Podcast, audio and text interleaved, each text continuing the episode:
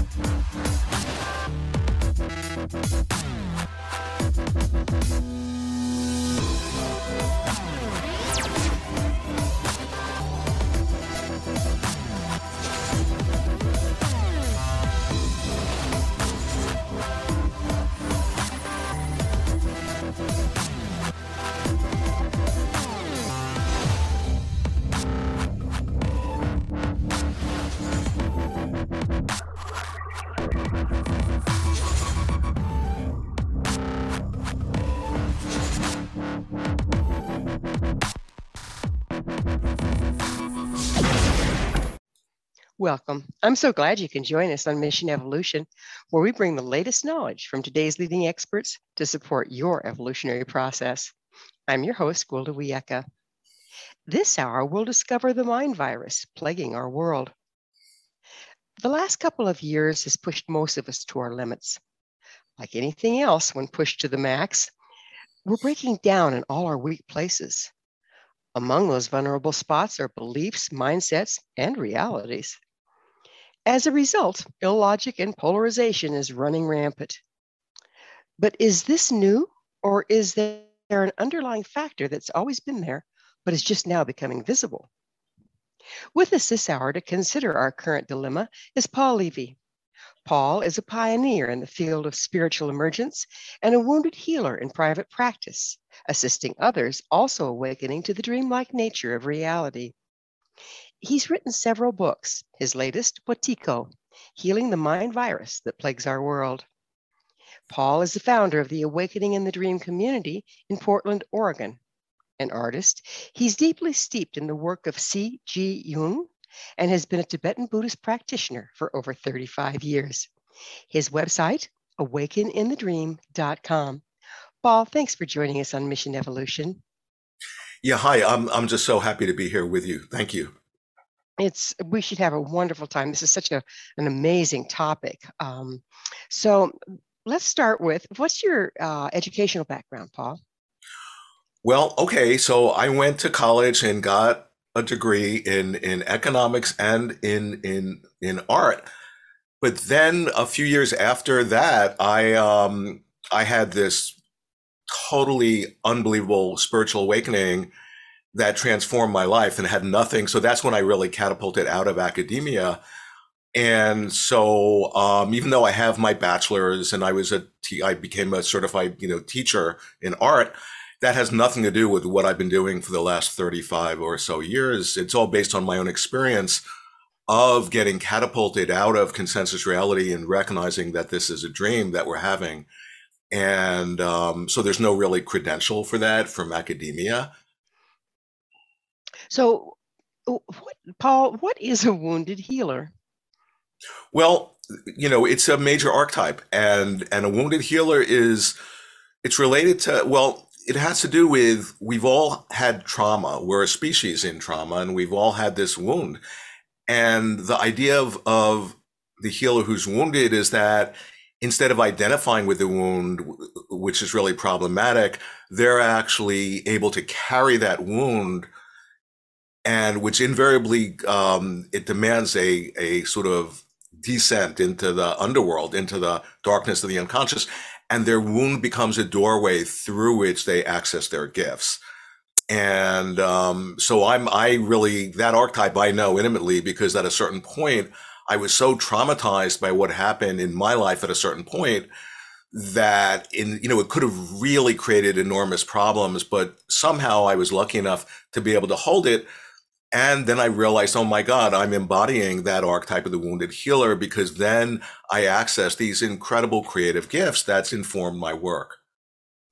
You know, in indigenous ways, and we're going to be talking about some indigenous ways today, I believe, but in indigenous cultures, uh, particularly shamanic cultures, there's a very traumatic initiation that uh, wannabe shaman are put through to shatter to do to, to, actually impose the very thing you're talking about um, is where you're something so traumatic happens that you're catapulted as you say out of the status quo, out of your belief systems, out of everything.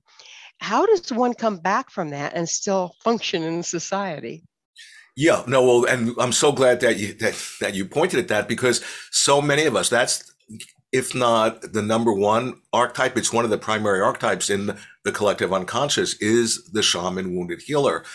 And, you know, and it is unbelievably traumatic. Like so many of us have had these wounding experiences, um, you know, some sort of trauma and and we're all of a sudden will have like this breakdown but that breakdown can be a breakthrough the point is is that according to the archetype you get you descend into the darkness into really hades so to speak and you get in touch with you know whatever just some form of insanity that actually pervades the field our species has gone collectively insane in a way. So being somebody who's open, you experience that in your own self, but somehow you're able to assimilate that experience and find your way back to yourself, back to your wholeness.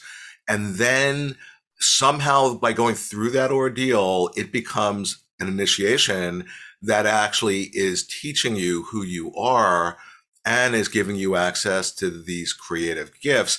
And that process that I've just very succinctly just sort of talked about and described, that's the process that all of us are going through. We've all gotten drafted into a shamanic ordeal.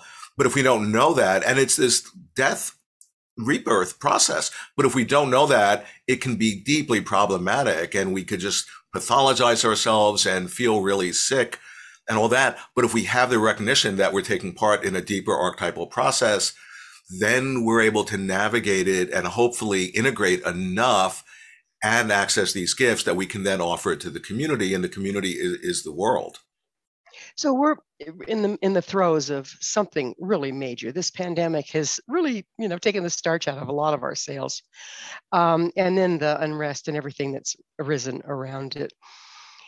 If we don't like you say if we don't know what we're what we're going through and we try to fight and try to go back to normal and and don't integrate the experience into our reality doesn't that kind of drive us nuts? I mean how, how can we come back from that? Yeah well i mean what i'm pointing out in my work and you know for the last 25 years i've been writing about that we're in the middle of a collective psychosis. And but the last you know since the lockdown and the pandemic uh, it's been just so obvious and clear to people that, oh my God, it is like there's some form of insanity that's going on. Now, keep in mind, you know, it's not in, in stone that it's written, so to speak, of how this is going to manifest. We could be just totally destroying ourselves, or this could be a scenario in which we begin to awaken to who we are and and and to snap out of the imagination that we exist as a separate self and to realize we're interconnected with each other we actually are interdependent and and to see that is to snap out of the imagination that we exist as a separate self and we actually don't exist that way but if we're identified with a separate self we'll spend all of our energy in our lifetime protecting and defending that separate self but that's insanity. That is the collective insanity, the essence of it, because that separate self, it doesn't even exist. But then to see through that, then all of a sudden that same energy that was invested in protecting something that didn't even exist becomes it's accessible for expressing our our compassion and love and our creativity. So I'm basically pointing at, you know, the deeper process that's available to us in this pandemic. There's something really made available to us. But if we don't really have like, you know, really see what's actually being being shown to us, then we're fated, then we're going to continue to destroy ourselves. So there, but there is a process, like you were saying, between where we are and where we're going. And doesn't that involve letting go of our entire reality and, identity? Yeah, well, I mean, that feels like really daunting, you know, but the, I mean, it's this process. And for me, it happened, you know, in an instant, you know, in 1981. And it was so destabilizing that, you know, it took me a while to integrate what's happening. But in a sense, that is what's being offered to us. We've been imagining, we've been identifying ourselves as existing in a certain way. And I'm talking as an individual person. To the extent that we're not awake to who we are, we've been imagining that we exist in a way that we don't. And that when 8 billion people, or the majority of 8 billion people, are doing that, you see what's happening in the world. We're enacting that inner madness. We're acting it out on the global stage in the greater body politic in a way that's destroying us. But it's like a dream, just like a dream is symbolically reflecting back our unconscious. What I'm pointing out is that when you see this as the dream and you recognize, oh my God, just like a dream, it's giving me a message. It's revealing the very thing I need to know. That's what we need to, to step out of this, you know, this fictitious identity that's killing us. I love the way you said destabilize at one point because isn't that exactly what's what's happening is we have been comfortable and locked into the dream. And when something traumatic like this comes around some people are going wait i've been in a dream. This isn't true. This isn't real. Don't we bounce back and forth between the dream and the the awakening for a while before we can choose to go to one or the other yeah, no, well, it's definitely this process of oscillation between, you know, seeing reality and then integrating that. And that's the shamanic trip. The shamanic goes on a journey between the worlds. And in a sense, they integrate, you know, the actual reality and then, you know, and then what's not quite in phase with that. And they go back and forth till it, it becomes one. And in the same way, what's playing out in the world, how everything, all the structures that, you know, have been keeping us asleep are deconstructing and are, are falling apart. That's an outer reflection of the inner process that we're going through in our psyche of actually, we're like having this breakdown if we are attached to identifying ourselves as, as being a certain way that we're not, you know, but it's incredibly well, helpful. Uh-huh. Well, we're going to have to pick up with this discussion on the other side of a, of a short break. Paul and I will return shortly, so don't you go away. This is Mission, Mission Evolution. For more information or to enjoy our past archived episodes, visit www.missionevolution.org.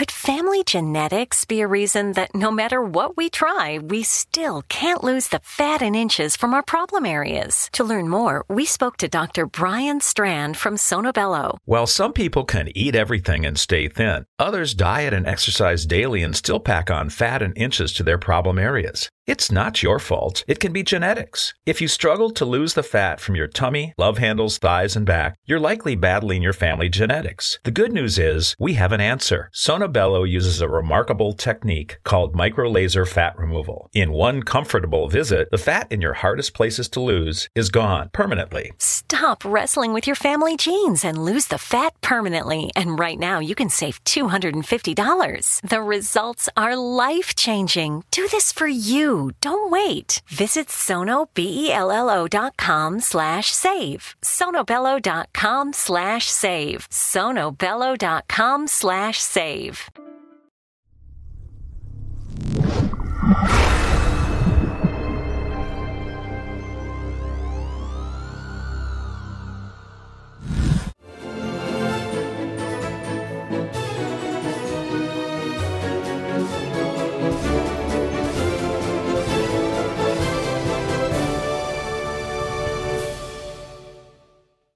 Hello again.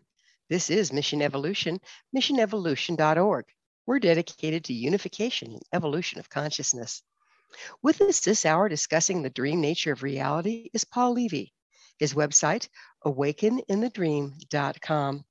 Paul, we were getting into what happens in this fluttering back and forth between the dream and the new reality that many of us are awakening to, and how it is a process of stepping in and out of the dream. Um, that can be pretty unsettling. Would you continue with that discussion? Yeah, no, for sure. I mean, you know, it's it's a process that is unsettling because if we've been attached to existing to thinking that we exist in a way that we don't, and what's being shown to us is that no, that's not who you are. Who you are is something way more expansive. That's that's incredibly great news, but it's it's destabilizing. And what I'm pointing out is that when you recognize that what's playing out in the world, in the external world, is reflecting something that's happening deep within our psyches. So, in other words, the insanity that's happening in the world or the structures that are coming apart in the world are actually reflecting, you know, an, an actual process that's happening within our psyche. When you recognize that, you're beginning to see this is a dream, that this is a dream-like nature. You know, this has a dream-like nature because what is a dream? But it's in the outer world is reflecting the inner process. And this is what every spiritual tradition from time immemorial has been pointing at. So that's the blessing that in the destabiliz, you know, the whole everything falling apart, where actually something is being shown to us that can really help us. If we're willing to look at it. Oh, completely. And that's where it takes courage you know, and the idea, but if we don't look at it and we turn away, then we're feeding, in a way, evil. We're feeding that that virus of the mind, the what you call mind virus, and um, because it's a it's a it feeds off of us turning away and not seeing what's in front of our face. And that's getting more and more difficult. Therefore, we have to polarize further and further to uphold the denial yeah. Well, I mean, just there's never in our lifetime, there has never been a more polarized state than there is now. And, um, but that outer polarization is reflecting some form of inner polarization or creative tension. And, and that's incredibly, it can be painful and anxiety provoking and stressful. But if we're able to hold what that's touching within ourselves, something that's beyond our ego can come through us. So you mentioned Wetiko. What is Wetiko? Well, it's an indigenous term. Uh, the the Native Americans coined it, and it it's in a way the psychospiritual disease of the soul. It's the source of all of the evil that we're playing out. Um, but I point out in my work that it's actually it's a quantum phenomena, and what I mean by that is that similar to like you know, what is the nature of photons of when you have light? It's either a wave or a particle. It depends on how you observe it. What the thing about the Wetiko mind virus, it's actually helping us to wake up. It's giving us a gift, but if we don't have the recognition of what it's showing us, then it just assumes its programmed function of killing us. So it's the source of the greatest evil or it's helping us to awaken and how it manifests depends on us. Where did you find out? How did you find out about Wetiko? Well, I had a direct encounter with it in my in my family system. This unbelievable trauma, and the story isn't important, um, you know. But I was tracking. Wow, there's some incredibly evil force, and it was like pervading the field. It wasn't just coming through one person, but then whenever I would, for example, be the one trying to shed light on it, the whole uh, the non-local field would configure to protect the abuser. And then, you know, so I, I was like, what is this? And then I had this profound awakening as a result of being in so much pain around that. I went so deeply inwards. And then within, you know, hours, I got thrown in a mental hospital, told, oh, you're having a psychotic break. you know, they didn't recognize I was having an awakening. And a number of times, three, four other times in that next couple years, I was put in mental hospitals, all the while having a profound awakening. And I was realizing, oh my God, that same evil force that pervaded my family and came through one person, now it was coming through the system of psychiatry. And then I began to realize this exists in the collective unconscious, this evil force, and it's playing out in the body politic of the world. And that's, that's when I first began to understand there is something that I was seeing that pervades the collective unconscious, pervades the non-local field, is in all of us in potential. And yet encoded in that, it's actually helping us to awaken. So you speak of evil. Um, you know, a lot of people say, well, there is no good in evil. What do you mean by evil? Yeah. Now I'm not I'm not like this metaphysician or a, you know, theology professor, anything like that. I'm just talking from the psychological point of view you know, um, it's undeniable that there's, you know, um, whatever we call evil, and it has to do with, you know, it's very connected to the creative energy, but it's the creative energy turned against ourselves in a way that's self-destructive, or not just against ourselves, but against, you know, the world. And so, in which, if if left to its own devices, it destroys everything in its sphere, including itself. And I would say that if people are like, oh, the a lot of new age people, oh, there's no such thing as evil or whatever, they're just in denial. And that point of view where they're avoiding really seeing the darkness that they're playing out or that's playing out in the world, that them turning this blind eye to that, that is feeding the evil. Okay. And um, that's one of the things that I talk about in my work, how important it is to shed light on evil that all the spiritual traditions talk about that the, the real light is hidden, secretly encoded in the dark. That would go back with there really isn't good and evil, though, wouldn't it? Is that hidden within what we perceive as evil is the light, and hidden within the light, then would it stand to reason is also the evil? Well, it, it's it's very it's a very tricky thing to talk about um, because from the absolute point of view, yeah, there's no difference between good and evil, but yet from you know the the non-absolute point of view, you really have to distinguish them. But an example, when if you think about this this this mind virus as being evil, and yet you really go into what it's doing and all the destruction it's causing, you begin to realize, oh, but it's actually helping us to awaken and then you begin to realize, wait, I thought it was evil, but it's actually, you know, serving this incredible function of us being able to connect with our light in a way that we wouldn't have without this mind virus. So then is it evil or is it good? So by evil, then do I understand you to say that it is distorted, polarized, out of balance?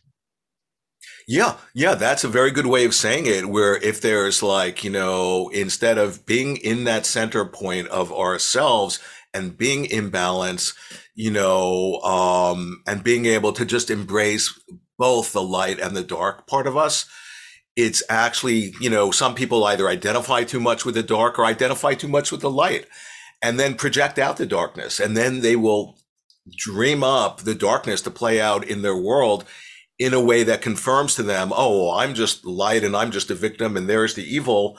And the more they hold that point of view, the more that's the way that their life will manifest, confirming to them, oh, the objective truth of what they're seeing. And they don't have the realization, oh, that they're actually, you know, they're at the bottom of creating their experience. And, um, you know, and, and meanwhile, by doing that, by projecting out their own darkness outside of themselves, then um, you know that's a form of madness, and that creates the polarization, and that is the mind virus at at work. So, in other words, if we don't own and process both the light and the dark within us and project it outward, that's what's creating Wetiko. Yeah, the thing about Wetiko, Wetiko, it's this dreamed up phenomena that we are when you really understand well how you know what is the origin of it we are in a literal way, creating it moment by moment in this moment or not. We can uncreate it. And, you know, and that's pointing at the incredible creative power that each one of us have in this moment to create our experience. and our experience of both ourselves and our experience of the world. But we don't understand that. We feel powerless, and then that puts us in the battle stance so that we're projecting outwards.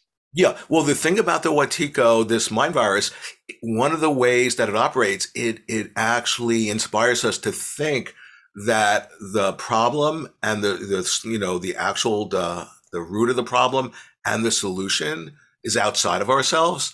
So then we'll like put our attention outside of ourselves. We'll fight the seeming evil outside of ourselves.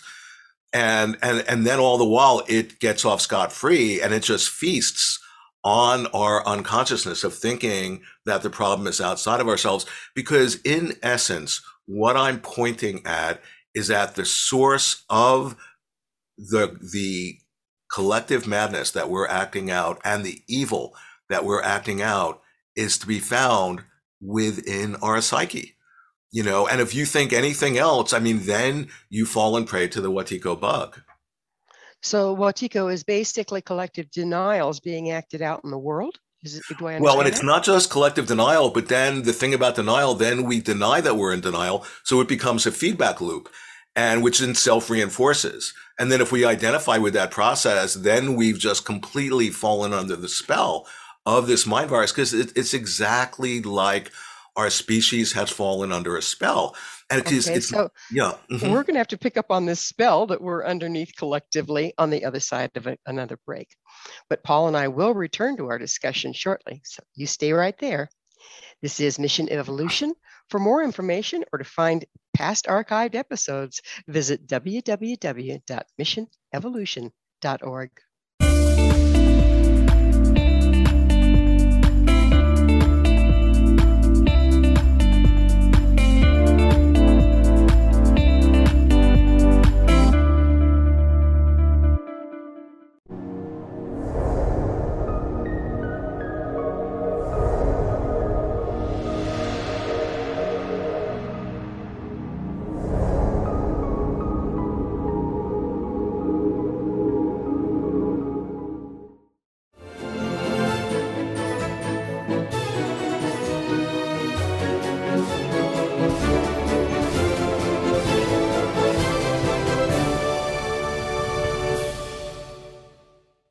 Welcome back. This is Mission Evolution, missionevolution.org.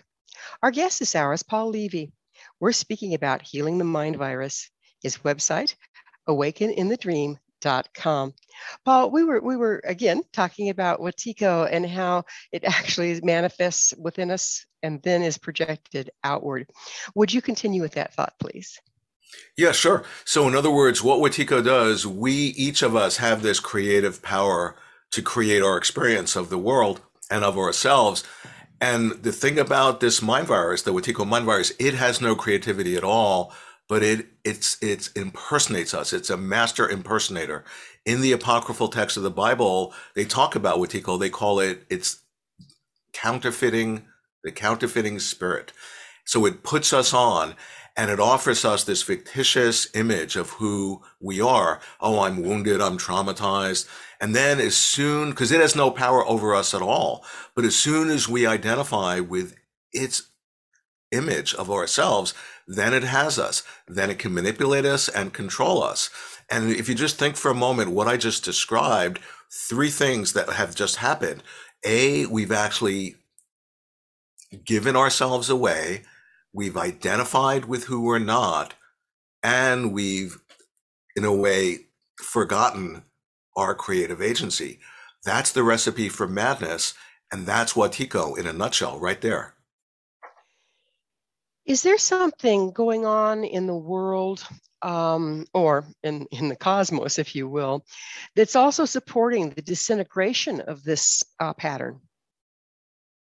Yeah, well, I mean, the the entire cosmos is supporting the disintegration of the Wetiko mind virus, but it's manifesting as the Wetiko mind virus, you know, because what I was just describing, we have this incredible creative agency, but we've hypnotized ourselves.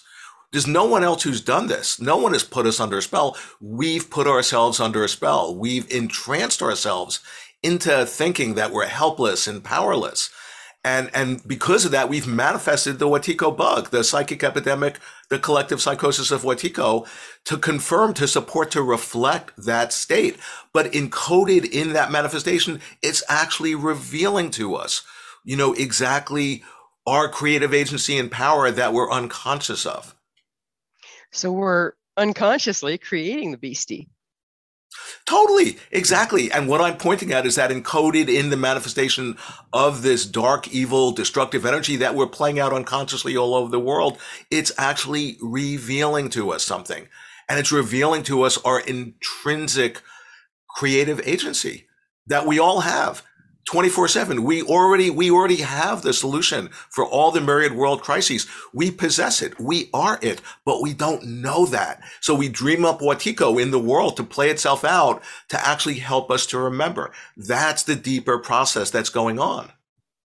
You i'm going to go backwards a little bit. You mentioned as you were waking up waking up you were being um, considered the crazy one and put in mental right. institutions right um, this is a common story that I've heard a lot of that when a, a person in the family unit suddenly doesn't play the game anymore and chooses not to propagate the family lie, they're attacked by everyone else in the family and cast out. Would you speak to that a little bit? Yeah, no, for sure. And that's the deeper, that's a deeper archetypal process. So, in other words, I was the one in the family system who was shining light on the evil that was playing out. And I couldn't believe that the more I did that, the field, the non-local field would configure to protect the abuser and then to see me as the evil one or the bad one or the crazy one. And, you know, there's a term, um, becoming the identified patient where all of a sudden, oh, I became the source of the problem. Like the problem was what I was saying. If only I would shut up, then everything would be good. But so many people I know have gone through that where in their family system or in the world, you know, you're pointing out the evil, but then you run the risk of, of being demonized. And that, that's a pattern to really, to integrate into how we actually um, try to communicate the thing we're seeing. I think that's so important, and of course, that's why I brought it up, is that as we awaken, we're running a risk of being demonized. We're running a risk of being locked up, if you will. Uh, what do you suggest as a gentle way to come into that awakening without ending up in a mental institution? Yeah, well, for sure. And and that is, you know, I mean, it's a process where all I needed way back when in 1981 was maybe a number of months to just, you know, have people take care of me so that, you know, I would be able to metabolize and integrate because I was having this mind blowing, this revelation. And it's still unfolding, the revelation over 40 years later. And because stuff was happening in my life that was physically impossible, that I was taught wasn't supposed to be happening in this physical realm, stuff that could only happen in dreams, you know, and, and it was so destabilizing. And so one of the key things is when we integrate for us to be able to express ourselves creatively, you know, because being creative in the Wetiko mind virus, it imprisons, it plugs into our own creativity and turns it against us. So the point is to be able to plug into our creative spirit, which is our nature. Our true nature is to be creative. And then the more we actually have the realization of our nature, the more creative we are. And the more creative we are, the more we deepen our understanding and our experience of our nature. It's a positive feedback loop that actually self reinforces and creates light upon light. And as you do that, you develop this, this ability to just be in balance and have this skillful. Cause I wasn't skillful. I was so excited. I was like a young 20 something year old kid. And I was so ecstatic and excited at what I was realizing that I freaked people out. Well, I've gotten more integrated and more balanced. And now I'm able to express it in a way that's helping people. So that's really all of our challenge. It's never nice to tug on a person's blanket, right? And, and it's not really oh. real productive either because they'll just tug right back. Yeah, well, it's the exact idea like to preach the light to people whose eyes can't see. Well, then who's the one who's mad? It's the one who's preaching the light. And the idea is how do you open up people's eyes? How do you teach people the art of seeing? And of course, that's an open ended question. Do you personally do that through posing questions rather than dictating truths? Yeah, no, I don't know how I do that. I, I never, there's no technique other than just being present with people and connecting with them. But one of the things that's really interesting is that when I wrote my book on, on, on quantum physics, I understood as I studied the quantum physicists, they kept on saying way more important than finding the right answer is asking the right question.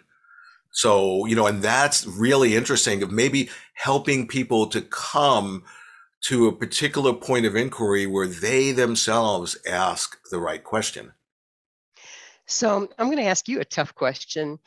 You went through a heck of a thing to find the reality that you're now working with within. Are you not perpetrating the same thing on others by trying to find agreement with your reality? Oh, well, to the extent that I'm trying to find agreement or convince them, yeah, then I'm just acting out my what the Wetiko in me and my and my own ego. But, you know, that's very different than having an experience that I'm having, you know, that to whatever degree I've integrated it and just holding space for people to see what I'm seeing. And what I'm seeing is that, oh, we've already awakened. You know, from the Buddhist point of view, we all are Buddha. And, you know, so in other words, to see people in their wholeness and and that's not something i'm trying to sort of force anybody into but that's just you know more and more to the extent that i integrate that's the way i see things and then that's just holding space for then for people to step out of their spell and to more connect with their own wholeness I'm glad you speak of holding space because isn't holding space also the act of holding a particular frequency of truth without even opening your mouth? And that frequency then goes out into the world and makes it available for others? Yeah, that's exactly right. I think about my teachers. I've had been very fortunate in becoming, you know, very close with some of the greatest teachers on the planet. You know, I've known them, you know, since the early 80s and they're like family and they embody the this frequency of just having incredible love and compassion and they're completely at ease and they're not trying to like to put a trip on anyone. They're just being themselves and people who are open and we're all sensitive, you know, you feel that incredible love and it just opens your heart. And so in a way they're, they've taught me to the extent that I'm able to integrate that, you know, to just embody that, that same frequency that you're talking about. Also, we're just about out of time in this segment, but when we come back, I'd really like to talk about we might be waking up, but waking up is a matter of degrees. Isn't it important to stay open to the fact that you don't know? Even though you've come to this great awakening, it's only partial of what's really available and where we're really going. Um, is is that accurate? And how do you dance with that? Yeah. Well, should I, you know, I'm happy to answer that now. But the yeah, point is, you see that until everyone is awakened, that you aren't fully awakened because when you wake up, you recognize you're not separate from everybody else. And if people are still suffering and under the spell, that's where, from the Buddhist point of view, you make the bodhisattvic vow going, I'm going to first bring everybody else into, into nirvana first before I enter, because who have you realized everybody else is but parts of yourself? Interesting. Sounds like Moses never reaching the promised land, doesn't it? We are time for that break. Paul and I will be back shortly to continue this discussion, so don't go away. This is Mission Evolution. For more information, or to explore our archived episodes, visit www.missionevolution.org.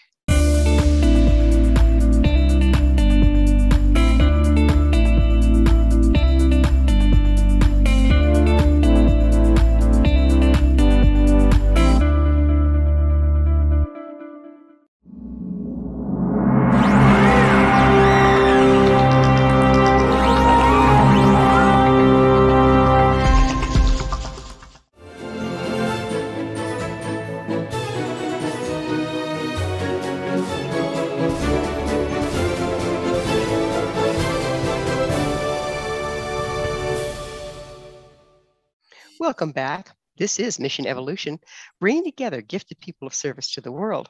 And speaking of gifted people of service, this hour we're sharing thoughts with Paul Levy. His website, awakeninthedream.com. Paul, we were we were getting into how to approach people, how to you know deal with the fact that we're seeing things that possibly those around us are not without alienating people or becoming unhinged ourselves. Um, and I liked I liked what you said about just holding space and and putting love into the world, so that people can start to align with that. When you do that, does that remove you as a threat in a way, make people happy to be around you, so that they can start attuning or resonating with the frequency that you're holding? Yeah, well, I mean, it's a very interesting thing because with all the polarization in the world right now, what I've been cultivating is this is this ability, and I want to put this out to other people too, to um, you know not just be fixed in a viewpoint, but to really try to entertain and understand where other people are coming from, particularly people who who hold contrary viewpoints, and to see oh what are they seeing that I'm not, and what is their blind spot, and are they seeing the blind spot in me? And then being able to see from as many perspectives as you can imagine when you're when you cultivate that ability and and people get a sense you're not just trying to convince them of something you know then people tend to soften and open up. So that i would really encourage people to cultivate that you know that ability. So is Wetiko related to trauma and addiction? You've you've touched on it some, but we haven't talked about addiction. Yeah, no, in my, you know, in my work, I talk about that. I talk about that a way of understanding Wetiko and of understanding trauma and addiction is to, is to realize that this mind virus is at the bottom of trauma and addiction because trauma and addiction are so interrelated. And if you think about it, when you're acting out your addiction or when you're in trauma, the very reaction to try to heal that trauma is the very thing that creates the very trauma you're trying to heal from in a self-generating feedback loop that just creates madness.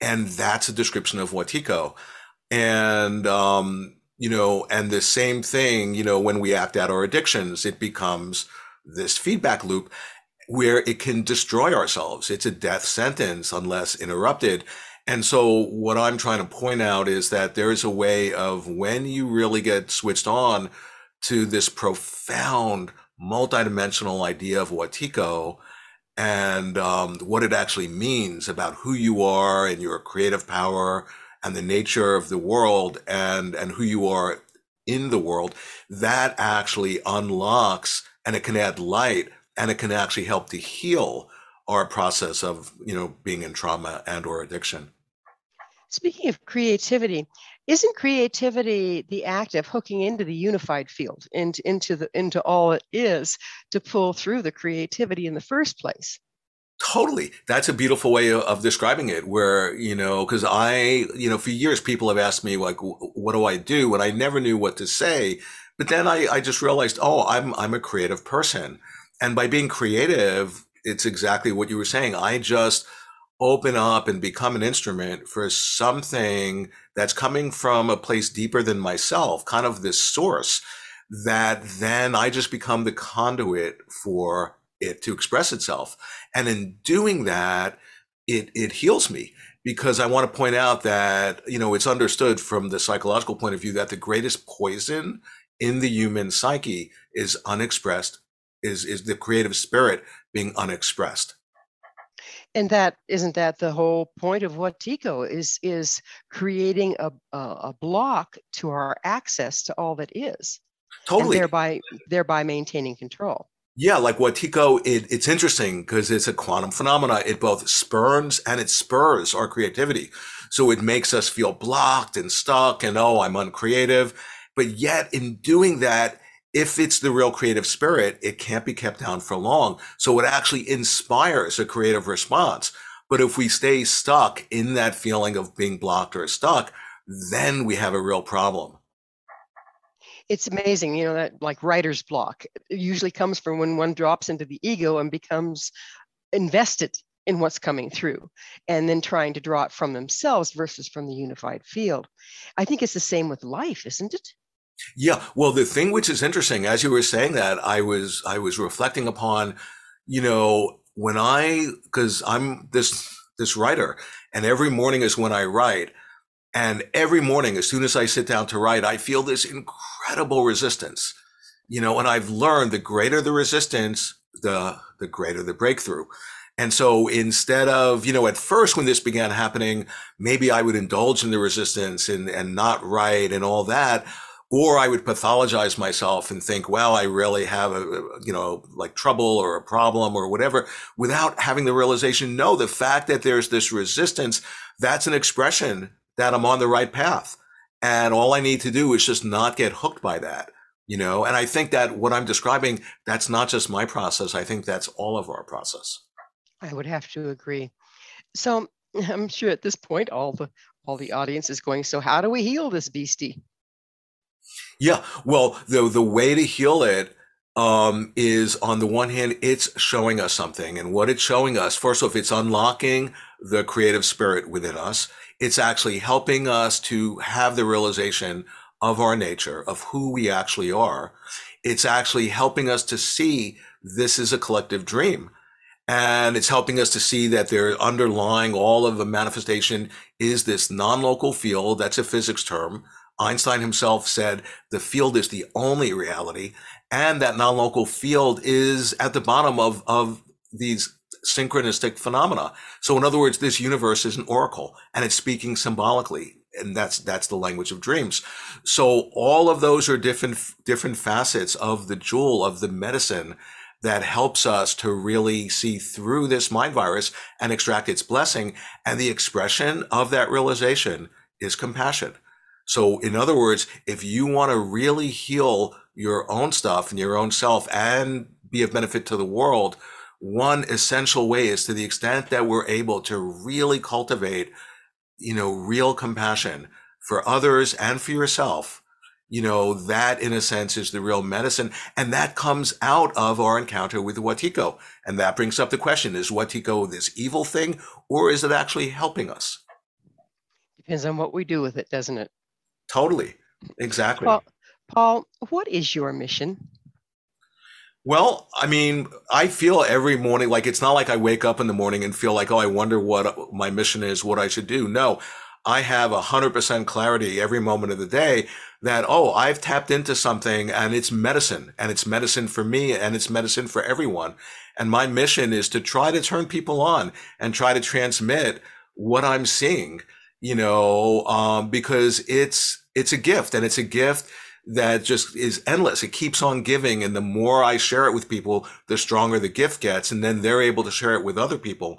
So in a sense, that's my vocation and that's my mission is to try to by shedding light on the nature of the darkness that we're encountering it's actually helping us even more deeply connect with our light and that's my mission well given the history that you've had during your awakening it took a lot of courage to take that mission on i'm so glad you did well I, I appreciate that i don't think of it in that way i feel like i didn't have a choice because psychiatry was offering me if i would have subscribed to their viewpoint that I was mentally ill and that I was going to need to be on medication for the rest of my life, it would have killed me. And from their point of view, that would have been, oh, we've had another successful treatment. Okay. It's insane what I experienced in the psychiatric community. So for me, it doesn't feel like courage. It just feels like I didn't really have much of a choice. I hear you there. Um, we're about out of time. But in closing, what do you envision the world looking like once we rebalance Wetiko. Yeah, well, it's like in a dream when you have when you awaken in a dream and other and you're able to like you know to to dream up other of your dream characters, parts of yourself to awaken and you, and you recognize, oh, we're not separate. We can put our understanding together and we can literally create uh, this new dream that's more reflecting and in alignment with who we're discovering ourselves to be you know, which is basically to have the realization that we can consciously participate in our own evolution. That's what's being available to us. That's what this is all about. And that's, that's at least in my imagination, that's what I'm, what I'm dreaming about. So participating in our own evolution, that fits right in here, doesn't it? Absolutely. Yep. So we're just about to close. Where can people find your book? Okay, well, my book, I have a new book out on Wetiko, and if they want to awaken in the dream, they can go to www.awakeninthedream. That's my website. My book's available there. There's a ton of articles, all for free, a ton of interviews like this. And because I just want to get this information out because it's helpful. And then, of course, they can go to Amazon or their local bookstore or, or really any part of, I think, all, all the different galaxies. My book is available, at least I hope. Thank you so, so much. Unfortunately, we are out of time, Paul, but thanks for coming on the show and bringing this wonderful knowledge to the world. For sure. No, I really appreciate it. Thank you so much. Our guest this hour has been Paul Levy, author of Wetiko, Healing the Mind Virus That Plagues Our World, and founder of the Awaken in the Dream community. His website, Awaken in the Dream. This has been Mission Evolution with Gwilda Wiyaka. For more information or to access past archived episodes, visit www.missionevolution.org.